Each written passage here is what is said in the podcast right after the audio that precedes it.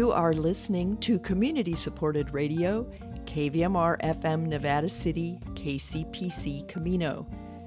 Today is Wednesday, March 3rd, 2021. I'm Joyce Miller, and this is the KVMR Evening News. Right after the latest NPR News headlines, we'll have the California report from KQED Public Radio and a roundup of local weather and news. Then, Felton Pruitt gets the scoop on the latest news from downtown Grass Valley from Marnie Marshall. Also coming up, Claudio Mendonca talks to Diana Gamzon of the Nevada County Cannabis Alliance and Craig Griesbach of the county's Office of Cannabis Compliance. Here are the latest headlines from National Public Radio. Live from NPR News, I'm Jack Speer. The Capitol is ramping up security as a result of a threat from an unidentified militia group. NPR's Claudia Grisales says the House has put floor activity on pause in light of the concerns, but the Senate is remaining in session for now. The acting House Sergeant at Arms told lawmakers that the unidentified groups may be planning to demonstrate near the Capitol starting on Thursday. In a memo to congressional members, Timothy Blodgett says the protests are related to an unfounded conspiracy theory that former President Trump could return to office on March 4th. He said he continues to work with Capitol Police and other agencies to ensure that law enforcement will be prepared if there is any violence. Additional officers are posted throughout the Capitol grounds, and the National Guard continues to maintain its presence along a new fenced in perimeter. Claudia Grisales, NPR News, the Capitol. Even with more people being vaccinated against COVID 19, the message from administration officials is masks still matter. President Biden hammered home that message today, calling some states' decisions to do away with face mask mandates Neanderthal thinking. That message was echoed by CDC Director Dr. Rochelle Walensky, who said the same thing in an interview with NPR's All Things Considered. The CDC squarely uh, recommends routine masking, routine social distancing right now, right at as we're at this nexus, this critical time, this tenuous point. So it, it squarely does not fit within the guidance that we are recommending. Walensky said, We are all exhausted, but says with new strains of the virus emerging, progress made so far is being threatened. More than 519,000 people in the U.S. have now died of COVID 19, the disease caused by the virus. The death of Breonna Taylor in Kentucky last year put a spotlight on how police serve search warrants.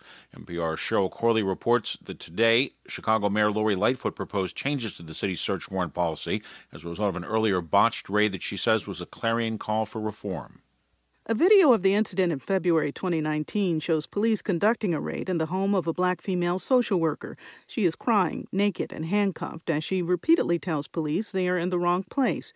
Chicago's proposed new search warrant policy would require police to take several steps to verify information, and for the most part, it bans so called no knock warrants. Mayor Lori Lightfoot says the proposed changes make clear for officers that no matter the circumstances, that person and anyone found within the location must be treated with dignity and respect, period. Lightfoot, who was not mayor of Chicago at the time of the raid, says the search warrant changes are needed to build trust between police and residents. Cheryl Corley, NPR News, Chicago. Stocks lost ground today. The Dow was down 121 points. The Nasdaq fell 361 points. This is NPR. The regional office of the World Health Organization is warning hospitals in the Amazon region are being overwhelmed with COVID 19 patients. NPR's Jason Beaubien reports while cases have been declining in recent weeks in many parts of the Americas, they continue to rise in the remote Amazon basin. The head of the Pan American Health Organization, Carissa Etienne, says that the number of severely ill COVID patients in Peru's northeastern Loreto state has pushed the local healthcare system to its limit.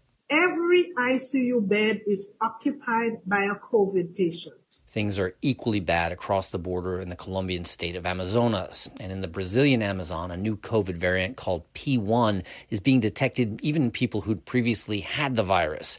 Etienne says the state of Acre faces a deadly combination of COVID, flooding, and a dengue outbreak. And the health system risks collapsing as more and more patients require hospitalization and hospitals in other parts of Brazil are also filling up with COVID patients. Jason Beaubien, NPR News. The Bed Bath & Beyond chain says it is retooling its stores and revitalizing some of its brands in an effort to appeal to a younger demographic. The New Jersey based retail chain says it plans to unveil at least eight new store brands this fiscal year. The company also says it will launch thousands of new products available only through the retailer as it looks to capture a bigger slice of the $180 billion home products market. Crude oil futures prices fell today or moved higher today rather oil up a dollar and 53 cents a barrel to end the session at 61.28 a barrel in New York. I'm Jack Speer, NPR News.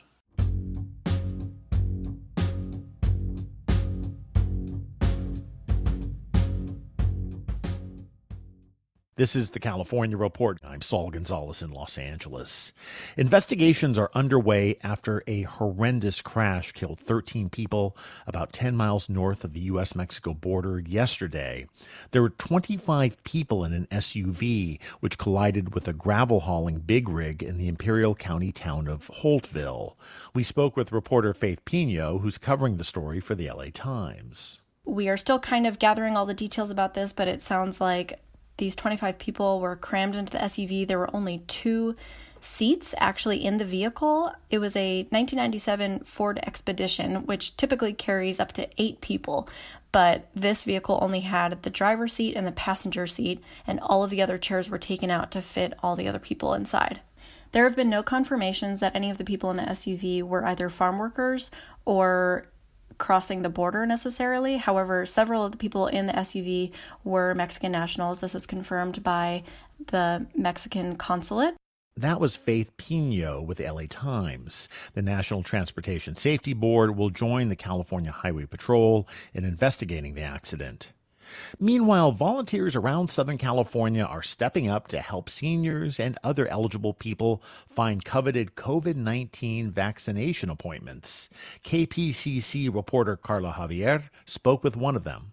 By day, Candice Kim works as a project director focused on the effects of global trade. But by night, I've become a volunteer vaccine navigator. It all started when she helped her parents, who aren't too tech savvy and who speak Korean, navigate the appointment systems, which are largely online and in English or Spanish. She developed a process check the state's appointment system, then the counties and the cities, then nearby clinics and pharmacies. Repeat and repeat, and eventually it worked. She got her parents' appointments. And then she thought, well, they live in a senior apartment building of a lot of people just like them. Why don't I continue helping people? And she's not alone. There are other volunteer vaccine navigators like her, and they see the barriers firsthand language, access to internet, and the time to check all the different pages over and over again. Her advice keep trying. She says you should also remember to ask yourself if you're going to a community that has almost no resources, are you taking away resources from that community? And reach out to your vulnerable neighbors to see if they need help too. For the California Report, I'm Carla Javier in Los Angeles. Support for the California Report comes from Paint Care. Now, with 800 drop off sites in California where households and businesses can recycle their leftover paint. More at paintcare.org. Stanford Medicine protecting your health and providing dependable care with safe in-person appointments and video visits. StanfordHealthcare.org slash adapting care. And Eric and Wendy Schmidt, whose philanthropy includes Schmidt Ocean Institute, working to advance the frontiers of ocean research, sharing the connection between life on land and life at sea with everyone everywhere. Seven California counties, including San Francisco, have moved to a less restrictive coronavirus tier. That means restaurants and movie theaters can reopen for indoor service, but at a reduced capacity. Many business owners are celebrating the move, but some remain wary about reopening too quickly. One of them is Yuka Ioroi, who co owns San Francisco's Cassava restaurant with her husband. Ioroi told me she's going to err on the side of caution and wait before welcoming customers back for indoor dining. Given the case numbers, I feel that it's still a little bit risky, but we we like the the downward trend. But I think it's still premature to open indoor, especially when Dr. Fauci is saying that it is premature. So, have you and your husband decided to just stay closed for indoor dining until you're comfortable reopening? Yes, so we're actually not even open for outdoor dining yet. Um, we're quite concerned with new variant. So currently, we're only open for takeouts, although outside dining is allowed in San Francisco, and we are waiting for our staff to fully get vaccinated and then open dining service for outside. And indoor dining, we will still be cautious and and see, you know, when we feel it's right for us. And what about your employees? Are they all aboard the decision to keep the restaurant closed, at least for the time being? All of our staff agreed to that. So they're on board with the decision that let's wait on in, you know dining service till you know that everybody that's comfortable getting vaccines is finished. So it hmm. was more of a like entire team decision. And then all of our staff is you know getting sick pay when they're not working I've raised their hourly rate from $17, which is a minimum wage in San Francisco, to 20 right now. And because they are getting a lot less than before, you know, they're getting unemployment assistance as well on the basis of a reduced income. So everybody is financially, you know, yes, we are struggling, but not on the verge of becoming homeless or anything like that. But then if we harm our health, that that could be like lifelong or like lasting effect. I don't think I can forgive myself for making the decision. Could you change your mind? I mean, if you see restaurants around you reopening and things seem pretty safe, would you reconsider your own timeline to reopen?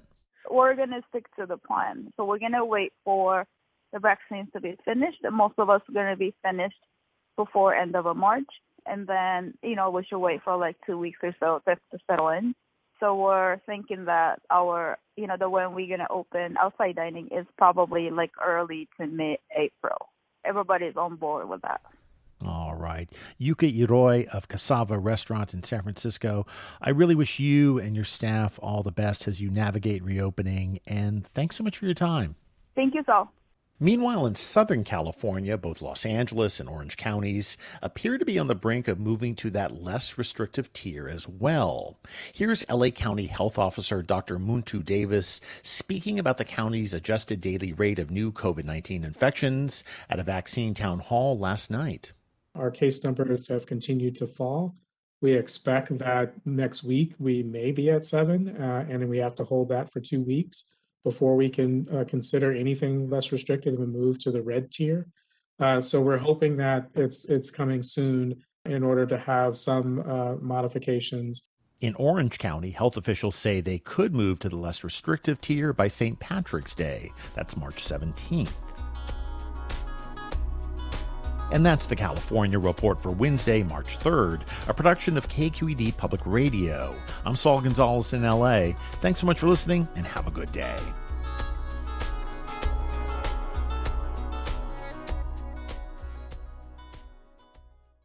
In the regional weather forecast for Nevada City and Grass Valley, mainly clear tonight with an overnight low of 43 degrees.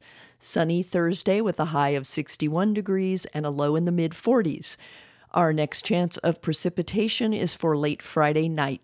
On Monday, a more significant storm is in the forecast with several days of rain and possible snow showers with low temperatures in the 30s.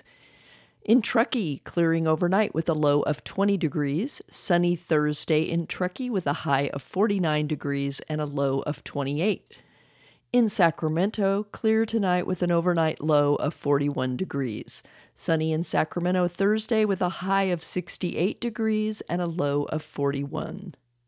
Dr. Scott Kellermann, Nevada County's public health officer, said on a Zoom call with local media outlets today that almost 25,000 county residents have been given at least one dose of the COVID 19 vaccine with almost no side effects.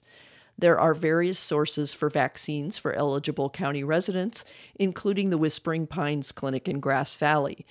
The Whispering Pines Clinic is completing about 120 vaccinations a day, and Dr. Kellermann said he expects that number to double next week.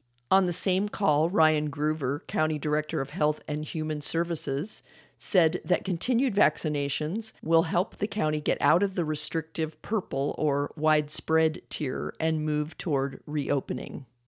I will say that the more and more people that get vaccinated, the more we can continue to be vigilant until our cases really start to decline, the quicker we can get businesses back to normal. And I think we were all disappointed with the numbers yesterday.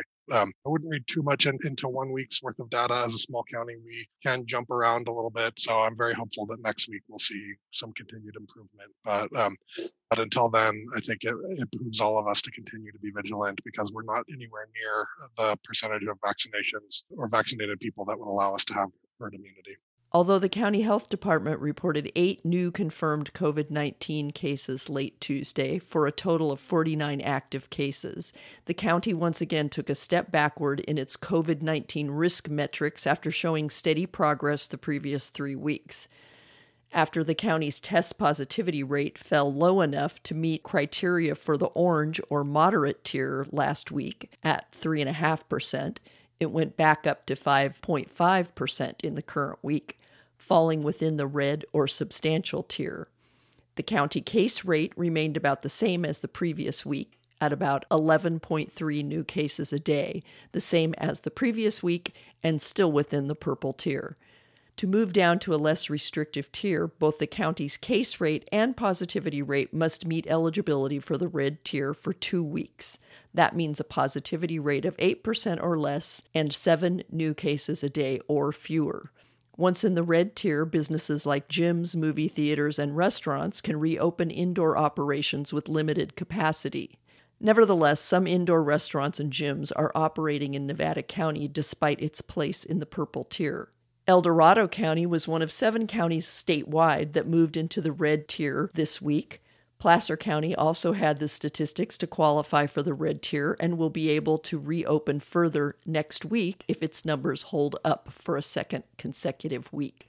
Beginning March 15th and continuing for the next 12 months, Nevada County will begin work on something known as the Egress Ingress Fire Safety Project. The goal is to remove hazardous fuels along both sides of 200 miles of county maintained roads. Work will be completed by county road crews and contractors. The list of roads that will be part of the project, as well as additional details, is available at mynevadacounty.com slash fire safety roads project. Reducing the fuels along major roads in the county is expected to improve the safety of residents and visitors, lead to lower fire suppression costs and less greenhouse gas emissions. The selected roads are in high density neighborhoods that have a particularly high fuel hazard. The work is expected to cause traffic delays.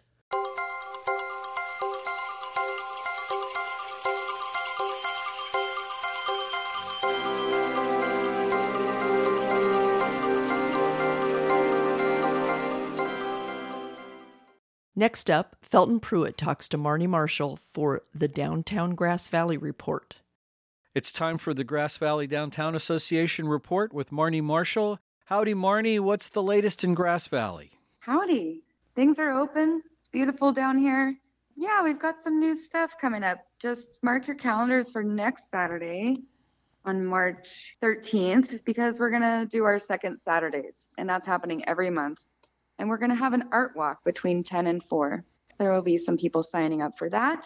And then got some other stuff going on this weekend. Grass Valley Courtyard Suites has an art reception, and it's a virtual art reception, but you can go by there in person and look at the artwork in their gallery. So just wanted to let people know about that.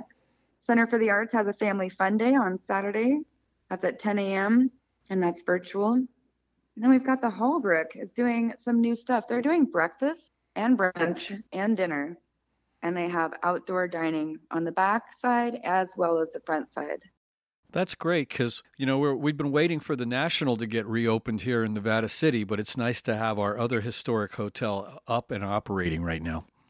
Absolutely. That side of our street is being fueled by the people that are staying, and it's it's been sorely missed and we're very very happy for the huge investment they've made in both of our cities. These historic buildings will be around for hundreds of more years because of it. So if you haven't seen it, you should come by. You can walk through the lobby.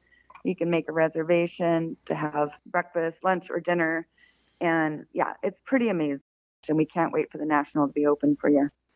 Anything else you got for us? Stay tuned to Downtown Grass Valley at our website, downtowngrassvalley.com. You can give us a call in the office anytime and leave a message, and we'll get right back at 530 272 8315. And I guess we should mention about summer times too, which is where you can go get your COVID test. Yes, that is in Grass Valley, and you should definitely check out mynevadacounty.com where they have updates about vaccines, where to get them, where to sign up for alerts. And if you don't have access to the internet and you do have access to the phone, you can call 211. It's a resource center. They're open 24 hours a day, seven days a week, and they can answer questions about anything that's happening. They will find the answer.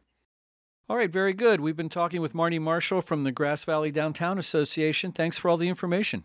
Thank you. Coming up next, Claudio Mendonça has a report about the evolving partnership between Nevada County cannabis growers and the County Office of Cannabis Compliance. A virtual event on Thursday seeks the community's input on how to make cannabis businesses more equitable and sustainable. The Nevada County Board of Supervisors met on the 23rd of last month to adopt their 2021 board objectives. Cannabis continues to be a priority for Nevada County and continuing to improve the permitting process and enforcement program was listed as an objective. I recently had the opportunity to talk with Diana Gamzon, the executive director of the Nevada County Cannabis Alliance, and Craig Griesbach, director of the county's Building Code and Cannabis Compliance Department, about it. Craig, can you explain what happened at the last Board of Supervisors meeting? Board of Supervisors every year creates a list of objectives, basically the things that are priorities and important to them every year. And the 2021 objective, there was one for cannabis. It was really to maintain and continue to improve the cannabis permitting enforcement program, to promote permitted cannabis activities while investigating options for additional license types related to larger cultivation and micro businesses. And this really speaks to continuous process improvement to the program um, for commercial cannabis, as well as looking at ways how we can uh, survive and evolve as this industry moves forward. And I understand there's a virtual event tomorrow, March 4th, right? Good to Grow. Can you tell me a bit about that? So, the Good to Grow um, listening session is what we're calling it, is related to the Cannabis Equity Program. And what is Cannabis Equity? So, the Equity Program, and Diana can speak on this as well, is really a program that is going to support the cannabis industry. So, over the last year or so, we've been partnering with Humboldt State University to complete a cannabis equity assessment and a program um, brochure basically putting this uh, building this program that we're going to want to implement in this next year. So the equity program and the equity assessment is really talking to the criminalization of cannabis in the past and the effects it has on the community at large here locally. So how how has this provided barriers to entry into the legal market for people that have been legacy farmers um, up on the ridge or really anywhere in the county? Um, what assistance do they need to make that step into the legal market. So what we're looking for at the event that's on March 4th from 5 to 6 and hosted by YubaNet is really feedback on that. What does our community want? What does our community need? Where if we have resources and grants fund, grant funding available, where do we spend that? Where do we spend our time? Is that business assistance? Is that assistance getting permitted and paying for fees? Really anything around um, that realm. And all that information on the Cannabis Equity Program listening session is on uh, goodtogrowNevadaCounty.org. So anyone anyone wanting to sign up or register or find out more information for that, they would go to goodtogrowNevadaCounty.org. Yeah, it, this is a really impactful program for our community. Um, our equity program here in rural parts of the, the state are going to look very different than equity programs look like in more of the urban areas. So in Nevada County, what has started to emerge is uh, uh, is um, looking at how women have been impacted by um, prohibition in the industry, how our low income seniors or those that paved the way, the, the legacy operators, how they've been impacted by prohibition, legacy small farmers, or our in Nevada County, we have such a, a rich um, amount of medicine makers who really paved the way for this this industry to emerge in Nevada County. And so um, this program uh, really helps to get not just give back, but to help usher those people in and try to help those people transition into the legal market um, and to um, meet the gaps where they may be facing barriers. So exactly business skills trainings or grants or loans or tiered tiered fee structures. It's it's sort of we're in the exciting phase right now where we can work together and i'm so grateful for the county for putting together this good to grow um, workshop so that we can really discuss as a community what makes the most sense what will benefit our community members the most so it's really important that people um, pay attention and, and not just that, that they participate. So the Good to Grow event tomorrow is about cannabis equity, and the intention is to gather input from the community. Correct. And Craig, as far as that study that you mentioned, are there any findings that you can share? So we are we're working on finalizing that right now, and this is we're not going to finalize it until we get feedback um, from the community, and that's really what we're looking for is to fine tune that based on those findings specific to the investigations that they did throughout this last year. Um, investigations is probably the wrong word, but it really interviews. They did a ton of interviews with stakeholders and people affected by the cannabis program, grant cannabis pro- prohibition, um, really to draft uh, that assessment in the program brochure. So, yes, it's we've been disclosing the draft assessment to the stakeholders we've reached out to. Um, we're going to discuss that not quite in depth. We're going to discuss the highlights of it during the listening session and the introduction of that um, on the fourth. And Diana, how can how can people get involved? Yeah, it's really important that people pay attention to this issue and participate. There is there are links um, on the county social media sites, on the county website, goodtogrowNevadaCounty.com.org, um, on the Nevada County Cannabis Alliance, in our social medias, in our newsletter. Um, so it's a simple registration, but um, definitely encouraging people to really take this opportunity seriously to to lend your voice on how we can implement a program here that really is designed for those most in need. And even if participants can't attend the listening session on the 4th, we have a survey that's on our Good to Grow nevada NevadaCounty.org website that they can take. It's just short six, seven question survey that provides some input um, and it's confidential. So we won't know who, who that is. So it feels safe. Yeah, a lot of this information is on our website, is on that good to grow, NevadaCounty.org website, um, on Instagram, on several other social media sites. That was Diana Gamzon, the executive director of the Nevada County Cannabis Alliance, and Craig Griesbach, director of the county's Building Code and Cannabis Compliance Department. Tomorrow, March 4th, from 5 to 6 p.m., county staff will partner with yubanet.com to host a virtual event to discuss a cannabis equity program. Guests are invited to consider questions regarding specific ways to help more people to become permitted and to help with business sustainability.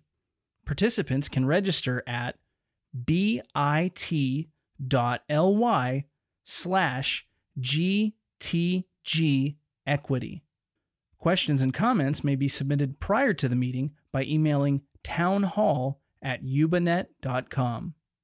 There's also an opportunity to share feedback on the equity program via a confidential survey, and that's at bit.ly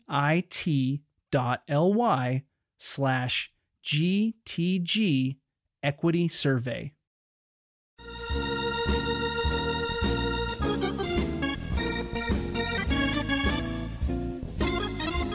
That's our newscast. Coming up next at 6:30, an all-new edition of The Sages Among Us.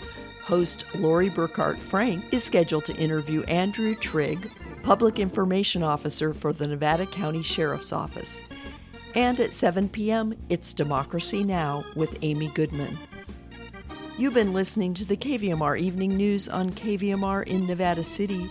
Your opinion is valuable to us, so don't forget to fill out our listener survey you can find it online at kvmr.org/survey.